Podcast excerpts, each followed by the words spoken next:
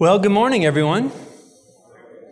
My name's Ross Gilbert, and uh, excited that you're all here this morning. We've been going at this for just over four months here as a church, and um, you know, if I could summarize what is the heart of New Life Fellowship, what is what is it we're trying to be about? It would be essentially this. So we want to be a place where the, the new covenant message of grace and freedom and life in Jesus Christ is taught and proclaimed in a way that leads to us experiencing a community of grace with one another, that we get to know and experience Jesus better through one another. And so with that sort of as the, the backdrop of all this, we've been been kind of selecting some, some topics, some themes each Sunday that try to cover those, the, I would say the major themes of the new covenant. What are the, the key foundational ideas that really the whole new covenant is built upon and we're just going to keep going deeper and deeper in as we move forward. So we've, we've covered things such as um, the cross and understanding that the cross is a place where, where Jesus died so that you and I could be forgiven 100% that every single one of our sins, past and future, have already been washed clean because of the immense, incredible power of Jesus Christ. But it was more than just Jesus dying on that cross. All who have received Jesus, all who have placed their faith in Jesus Christ, they were made one with Jesus on that cross. We were united through baptism into death, Paul says in Romans 6, meaning that you and I were crucified with Christ. And what's so glorious about that is the old self, the old you is now dead and gone, and you are now someone new, a brand new creation that is righteous and holy in Jesus Christ. We've talked about the, the all-consuming love of God. And that no matter where you go, no matter what you've done, He's right there. He's with you the whole time. And His love is what motivates Him to invite us into a deeper walk with Him, a deeper relationship with Him. We've talked about the importance of prayer and of forgiving other people and, and dealing with grief and, and how we can trust Jesus in us. And we've, we've talked about uh, how the flesh, our enemy, kind of lures us away from all that. And we've talked a little bit about that community of grace and how we can experience all this together as one. And so moving forward, my goal, my hope is that we're going to be able to kind of go through some of the, the, the, books of the Bible, look at some of the lives of the characters, and, and kind of slow down as we move through things. And so be a little bit less topical and, and more going through a book. And so I'm really looking forward to in a couple weeks, we're going to begin a study on the book of Ephesians. And we kind of chose that as the very first book because I think it, it's really a book to a church. And, and it's a book that's perfect for us, that sort of as we kind of start out and begin to understand what it means to, to operate as a gathering, as a group of people together. But before we get into that book, I want to spend this morning looking at one of the, answering hopefully one of the questions that I get most often. After we start talking about this idea of, of Christ living in us and He wanting to live through us, the number one question that I get over and over again is how? How do we do that? How does Jesus do all that? And, and so that's really what we want to explore this morning. And so to do that, we're going to look at a, a very famous uh, passage, famous couple verses in John 15. In fact, most people, in fact, they kind of quoted this verse just off the top of their head. But uh, it's up here on the screen. And so you can kind of read along in your heads with me. John 15 verses 4 and 5. Jesus speaking, he says to his followers, he says, abide in me and I in you. As a branch cannot bear fruit of itself unless it abides in the vine, so neither can you unless you abide in me. I am the vine. You are the branches. He who abides in me and I in him, he bears much fruit. For apart from me, you can do nothing. Let's pray. Father, this, this truth of what it means to abide in you and what it means for you to live through us, Father, that is such a, a difficult, abstract truth for us to understand. How does the God of the universe live and now live through someone like me? A, a, simple, finite, created being. Father, if there's ever been a time where we need your Holy Spirit to give us insight and revelation and understanding, this is the morning. And so we pray for your spirit to be the teacher, that you would help us to understand, not just in an intellectual way, but in a way that transforms how we live day in, day out. And we're excited about what you're going to do.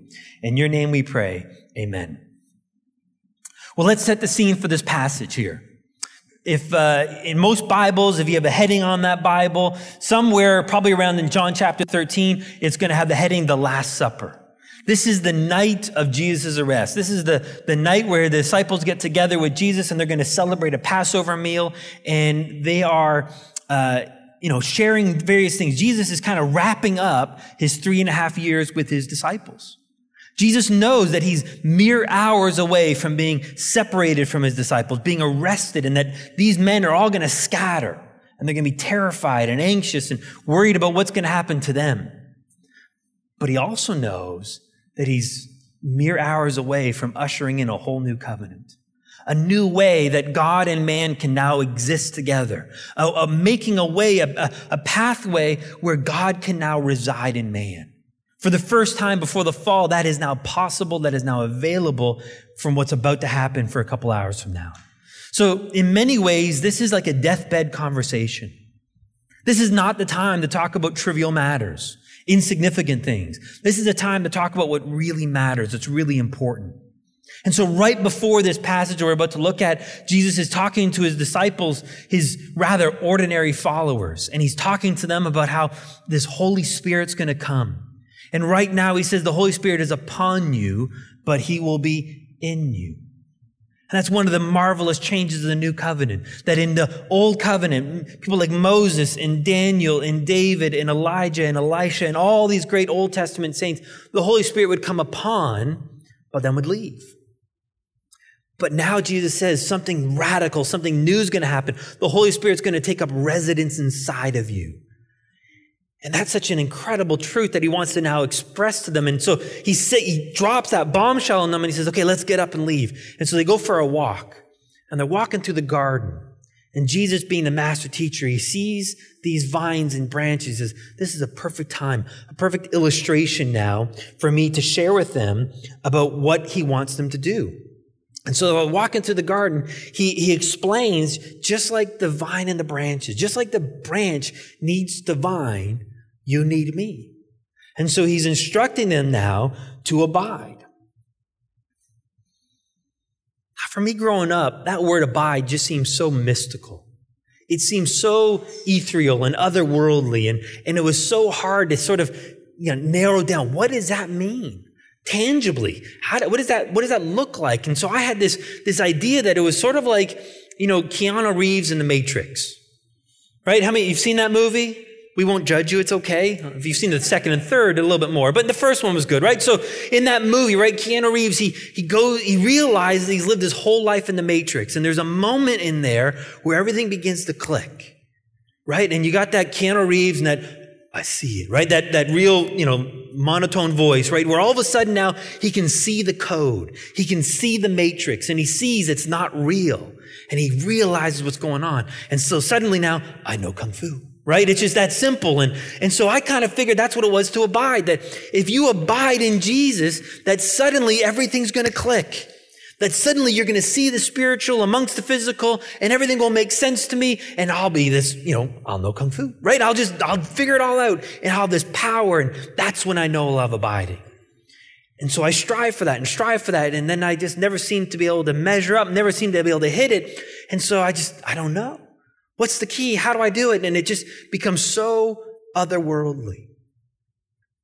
In my, my studies, this one, one commentator was talking about this word abide, and, and he was recognizing it's almost this mystical idea. And he says, so it might be easier to think of it another way. In terms of, you think about it in terms of who are the people you admire. And so you recognize these people, you see these people, and so the encouragement then is sort of model your life after so and so. If, if you like your friend, if you like a, a family member, if you admire your pastor or someone at work, or, or maybe it's some kind of a business titan and you've read their, their books and their philosophy on business, or maybe it's some autobiography or just a biography about a, a, a Christian saint, a, D.L. Moody or Hudson Taylor or Watchman Nee, and you're like, wow, these, these people figured it out. And so we, we think abiding is now just simply imitating their behavior. We'll pray like they prayed. We'll read like they read and we'll study like they studied and they'll go off in the mission field like they did and we'll mimic and imitate our life after that person. The problem is you're not that person. That God didn't create you to imitate and model your life after another. That wasn't the goal. And, and, maybe the worst part of all that is we think it's, we'll, we'll make Jesus the model. We'll try to follow and live like Jesus lived. And that way I can live the Christian life. But the problem is it's not about behavior that we're trying to imitate. That's not the goal. That's not, not the focus of all that. And, and let me illustrate to you why that breaks down, why that doesn't work. I want you to imagine that there's a group of people and they're cheering. And they're jumping up and down, they're screaming, they're high-fiving everyone, they're just, you know, just on cloud nine. They're so excited. And this guy walks up and he sees all this. And he has no idea what's going on. But they're all smiling and they, they start giving him high fives. And, and so what does he do? Yay! He just starts cheering with them and he has no idea what's going on, but they're high fiving, he's high fiving. They're smiling and he's smiling. And all of a sudden the crowd goes quiet and he's like, okay. And everyone's quiet. And he's, what is going on here? But he's quiet. And all of a sudden, boom, the crowd erupts again and he's jumping up and down and he's all excited. And so he jumps in and he joins and, but he has no idea.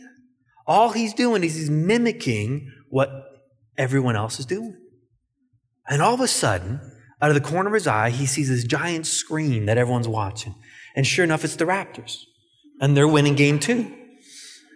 And so now he understands what's going on. Oh, I get it now. And so now he knows when to cheer and when to be quiet because he's watching the game. You see, that's sort of what the Christian life is. That when you're imitating behavior, you're just following the crowd. They're cheering, I'll cheer. They're quiet, I'll quiet. They boo, I boo. But we have no idea why we're doing it. But if you understand the source, if you understand the, the motivation or the cause behind it, now we got a chance. And so what ends up happening now is, is the screen, the game is sort of that source. And, and for the Christian life, it's about the voice of God how he leads us and motivates us and, and leads us into the, the behavior. In this case, it would be the cheering. And so the behavior isn't the issue. It's just the question of the behavior is a response. It's meaning my focus isn't what do I need to do? The focus is who am I trusting in? Who am I listening to? And so let's understand then this word abide because I think that's going to kind of help us understand it. So the word abide here, it appears four times in these two verses. That alone should be a clue to us. This repetition that Jesus is saying to us. The Greek word for abide here is meno, and it, it literally just means to remain, to, uh, to dwell, to, to make your home in, essentially.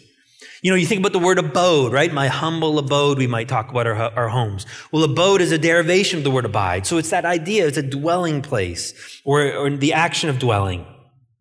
So to, to really understand, I think what Jesus is saying here, then I think we need to understand a little bit of the grammar. And I'm always a little bit hesitant to get into the study of the grammar because sometimes what happens is then people think, wow, my, I just can't ever understand the Bible because it's just so, you know, I don't have the tools and the abilities to do that. And, and the simple reality is about 95% of the time, the English translation is just what it is. And it's so obvious. But sometimes, sometimes there's a great benefit to trying to get into the study of the grammar because the grammar can reveal so much. So let me give you this illustration, right? We got this phrase we're going to put up here. Uh, come inside and eat, comma, grandma, right? It's, it's an invitation that someone's giving to grandma to come inside and eat. But notice how quickly, leaving the words as they are, but I change the grammar. I take a comma away, and now it's come inside and eat grandma. Right? I mean, what is an invitation for that is, right? Right? Just this idea we're going to come and eat her now because simply by changing the grammar, we've changed the whole context and the meaning of it. So sometimes it's really beneficial to understand the grammar. So in, in John chapter 15 verse 4, Jesus says, abide in me and I in you. Now in the English language, we've got essentially three main tenses. We got past tense, we got present tense, we got future tense. And those are essentially the three main tenses that we have. But in the Greek, they got so much more. They got the present tense, they got the perfect tense, they got the future tense, they got the past perfect tense, and, and on and on and on. They got so many more tenses, which allows them to be more specific. Well, there's the one tense that Jesus is using here is the aorist imperative. Now that might sound a little scary to you, but simply this. Aorist tense is a one-time event. It's what they sometimes call a punctiliar event. It means that it happened in a moment in time and it's fully completed. And it's often used in past tense, but it could be speaking about future tense. The point of the aorist tense is just that it's, it's a moment. So for example, a, a wedding is a moment. A, a, wedding doesn't go on and on and on and on, right? It just, there's a day, hopefully in one day, and, and it's over in that day and that's it. But the marriage, the marriage is ongoing. And, and, so you would never talk about a marriage as an aorist event. You would talk about the wedding, though, as an aorist. It is a punctiliar event, a moment in time. And, and then the imperative aspect of it is that it's a command. And so what we see here, Jesus is saying to them, he says, abide in me. It is a, a moment in time event. And it's a command he's saying, I'm commanding you to abide in me and I in you. What's he saying in all this? Really, what, what this is, it's an invitation to salvation. It's an invitation that Jesus is giving to everyone. And he's saying, what you need to do is you need to be the one to choose me, to invite me to be your Savior. And so hopefully each of us here have, have made that moment, made that decision that somehow we recognize that Jesus, the Son of God, He has come to redeem us, come to rescue us. He's come to make us whole, to make us pure, to make us brand new creations. And that this, this new creation that we can be as a result of what Jesus has done. And so we invite him into us and, uh, and, and ask to be invited into him. We choose to make him our home, our dwelling place. And if we do that, Jesus says, then I will abide in you. And so what happens is we have this beautiful picture of becoming one. And so my question to you is Jesus in you or are you in Jesus? What's the answer? The answer is yes. Right? You're in him and he's in you, but I thought you were in him. Yes, and he's in you. And it goes round and round and it's just, we're one with him now. And that's the invitation that God's giving us. And so this, uh, it's a one-time thing. You don't need to keep praying that prayer over and over and over again. I wish someone told me that when I was six years old, because I prayed that prayer a good hundred times over and over again. But the reality is it's a one-time permanent change where we go into him and he comes into us. And, and maybe there's someone here that's never made that prayer. Maybe there's someone here that's never actually chosen to make their home in Jesus and for Jesus to make their home in him. And so if that's you right now, I want to encourage you to right now, just sort of in your mind, you don't have to raise your hand or anything like that, but it's in your mind, just pray this simple prayer after me. Lord Jesus, would you come live in me? Would you wash me clean? Would you make me whole? And will you be my Savior in my life? Amen. And that's it. It's as simple as that. You don't have to, you know, say so many Hail Marys, crawl across broken glass, give your house away, or anything like that. All you need to do is say, God, I want you to be my Savior. And if you've prayed that prayer for the first time, I want you to know there is a party going on in your honor in heaven. And so we would love to hear about that. Tell anybody here. Uh, I would love to hear it myself. And then we can celebrate with you this new life, this new gift you'll have. Isn't that awesome?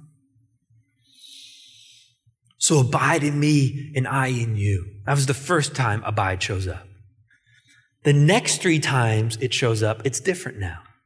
And so I want you to see here in this passage, there are two kinds of abidings. The first one, the first time it shows up, it's an invitation to salvation, a one-time moment, a one-time event that has permanent results.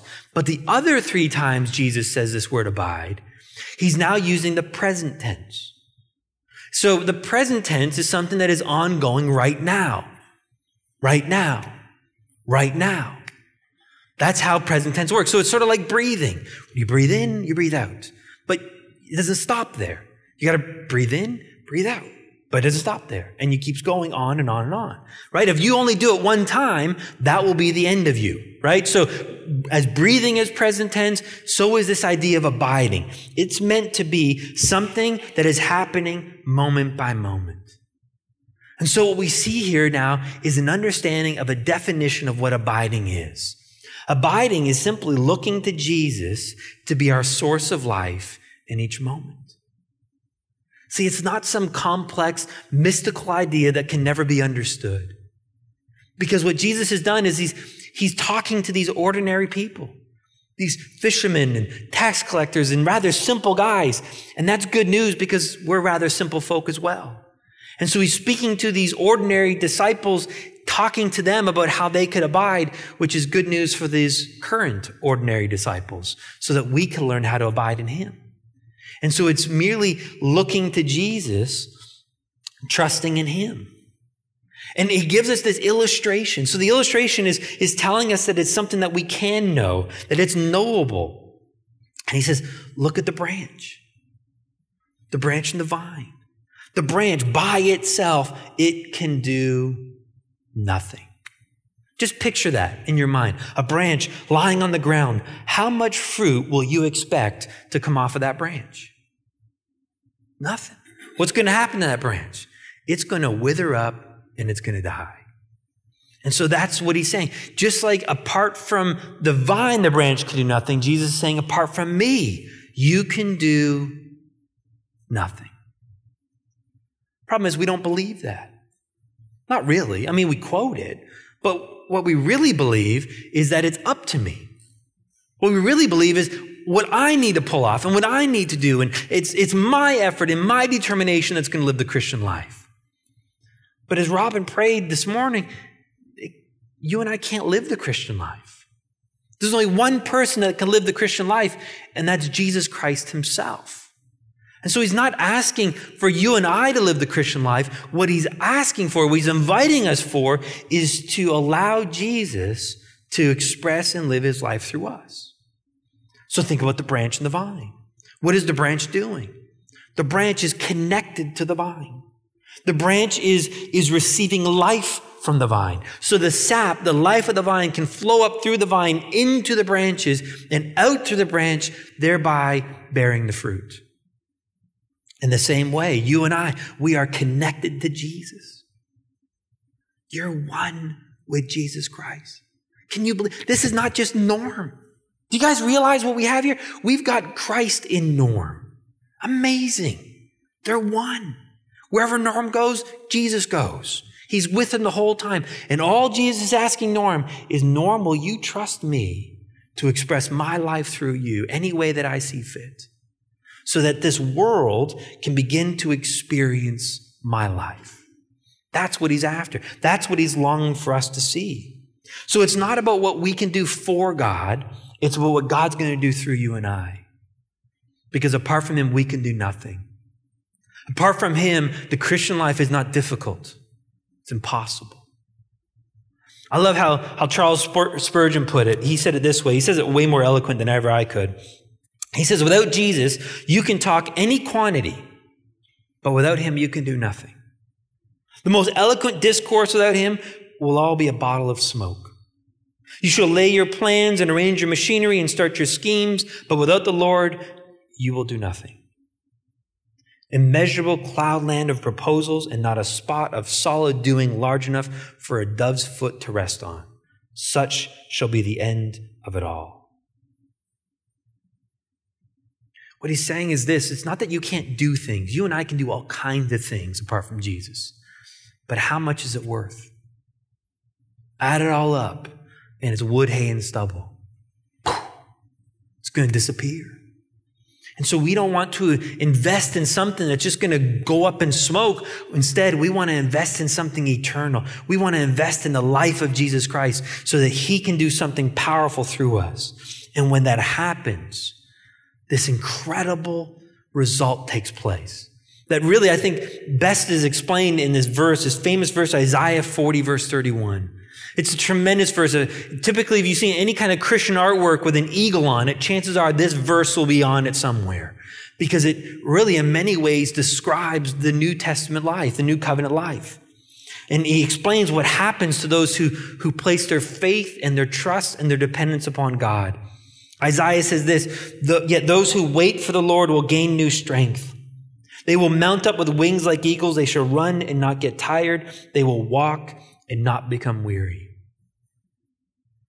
That, that word translated wait in Hebrew, it means to braid, to bind together.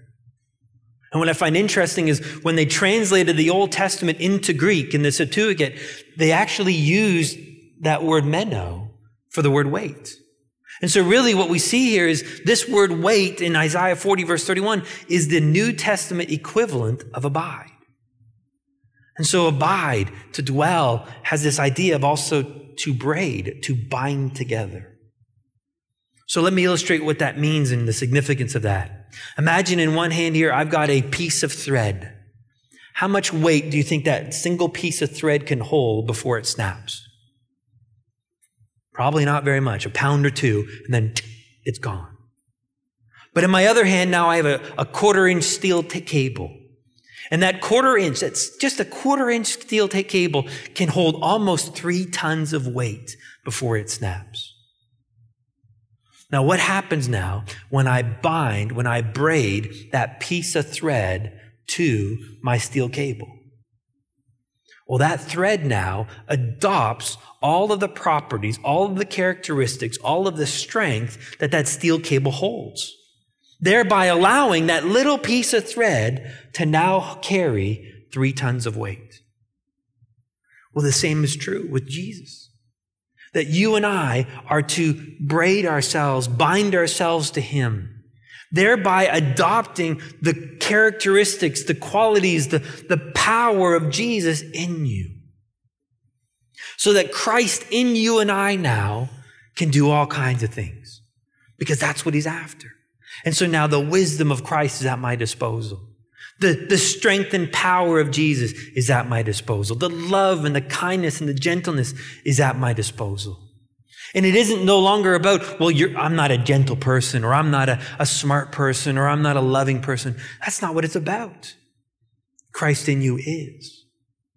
And so we have a great verse like Philippians 2 and verse 13 where it says that God is in you. He's residing. He's abiding in you. What for? both to will, to choose the action, to choose the course, but then also to do according to his pleasure. And so abiding is merely me looking to Jesus, recognizing Jesus is in me and with me, and that he is wanting to accomplish certain tasks through me. And when that happens, something magical takes place. I'm in, I'm in relationship with God, but now I'm experiencing communion with God. I see God present in my life and I'm able to express love to God in a way that no, no kind of sacrifice, no kind of giving, no kind of serving could ever do. Because that's not what he's interested in. He's not interested in what you give of yourself. What he's interested in, will you trust me? Will you rely upon me? Because every time you turn to me, every time you rely upon me, you're saying, I love you, Jesus. And we're able to express a love to God as we experience that relationship with Him. But something even maybe more magical takes place. You're able to now love yourself. Because what happens is as you're communing with Him, as you're talking with Jesus, not only are you talking to Him, but He is talking to you. And He is now able to express this enormous love that He has for you. And you are able to receive that love and that brings a peace. That brings a contentment. That brings a joy. The, the best way I could describe it, it's like exhaling a deep breath. And there's rest. But it doesn't end just with you. You're now able to love other people. You're living beyond yourself. Because what ends up happening is now you have a desire to invite other people to experience this grace of God. You, you desire other people to know and, and have this love and this peace and this joy. And so you're able to now to, to love them. Maybe share your faith with them. Be able to, to introduce them to Jesus because they have not yet received Jesus as you have. And so there's all kinds of things you can do because it's Jesus in you. So it's, it's not about you trying to manufacture this fruit. I want to make that really, really clear to us. That, that the fruit is something that we bear and not produce. And there's a difference. You see, if it was you know, abide in me and I in you, and if you, as long as you're abiding in me, you will produce much fruit, then the pressure and the responsibility is on me. And I now have to come up and manufacture that fruit. The fruit being the love and the joy and the peace and the patience and the gentleness and goodness and so forth. But that's not my job because that fruit is the fruit of the Spirit. It's not the fruit of the Christian. It's not what I create. It's what I just merely bear. Meaning the Holy Spirit creates it. He produces it through me. Again, think about the vine and the branches. The branch is connected to the vine. The sap is flowing through the branch and it comes out producing the fruit. The sap being the life of Jesus. It's the life of Jesus that produces it. I just get to bear it. I get to share it and experience with other people, but it's Jesus doing it through me. Again, that takes all the weight off of my shoulders and puts it where they belong on his shoulders. It'd be like that one little piece of thread saying, I've got the weight. And the steel cable saying, No, you don't. You don't need to. I've got it. Trust me. Depend upon me. So, what does that look like then? How can I how can I illustrate that to you? Well, let me kind of take you into my head, and that's a little bit of a dangerous territory for many, I'm, I'm sure. But let me just sort of share with you what that means and what that looks like to, to for me. Because really, if I could summarize it, it's simply this: it's walking and talking with Jesus. It's just living life with Him day in, day out. It doesn't have to be something super spiritual.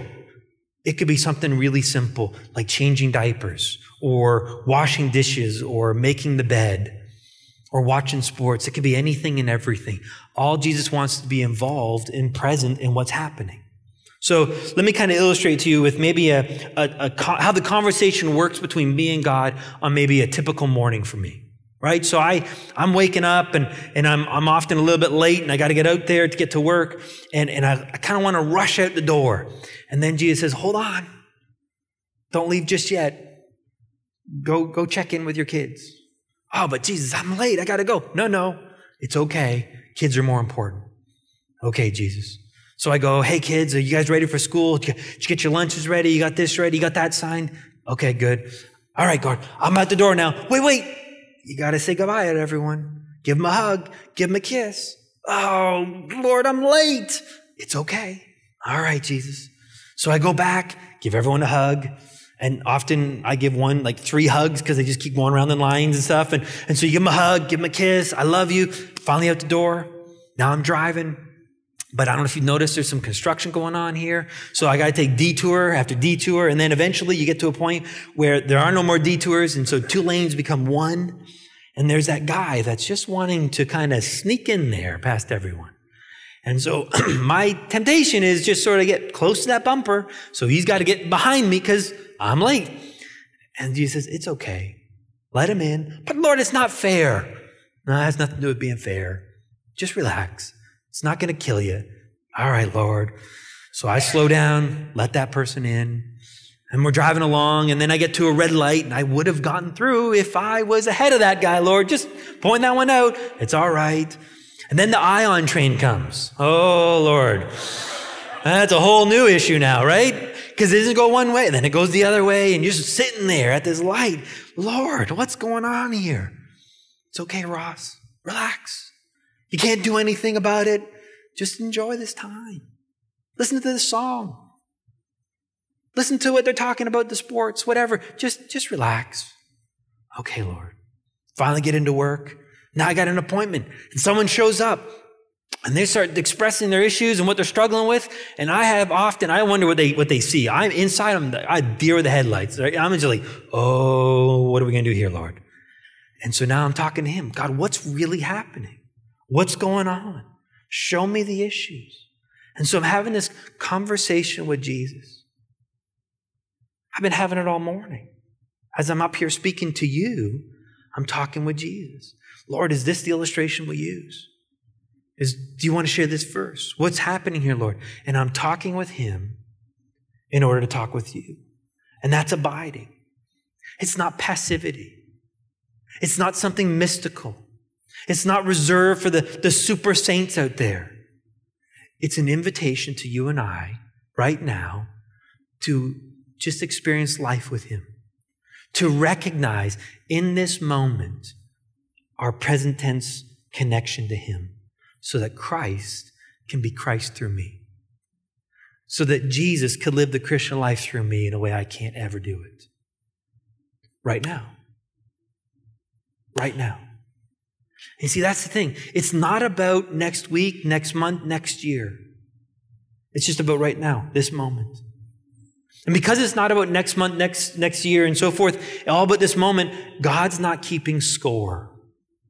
He doesn't look back, okay, the last five years, what's your average of abiding in me? Ah, it's about 220. That's not very good. That's a low batting average for anyone. And so we got to work on that, right? Watch out for that inside pitch. That's not what it's about. He's not keeping score. He's not keeping track. All that matters is this moment. Regardless, you didn't abide in me for the last 20 minutes, five days, five months. Will you trust me in this moment? That's it. That's all you have to worry about. And then when next week comes, it's that moment. And when next month comes, it's that moment. It's just abiding, trusting, depending, walking, talking, listening, resting in Jesus right now. Let's pray. Heavenly Father,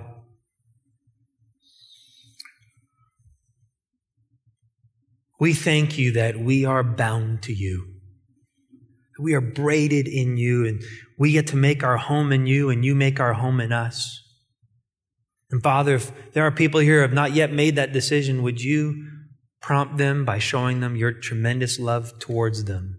And they'd be willing to trust you and make the greatest choice of their life to abide one time in you forever.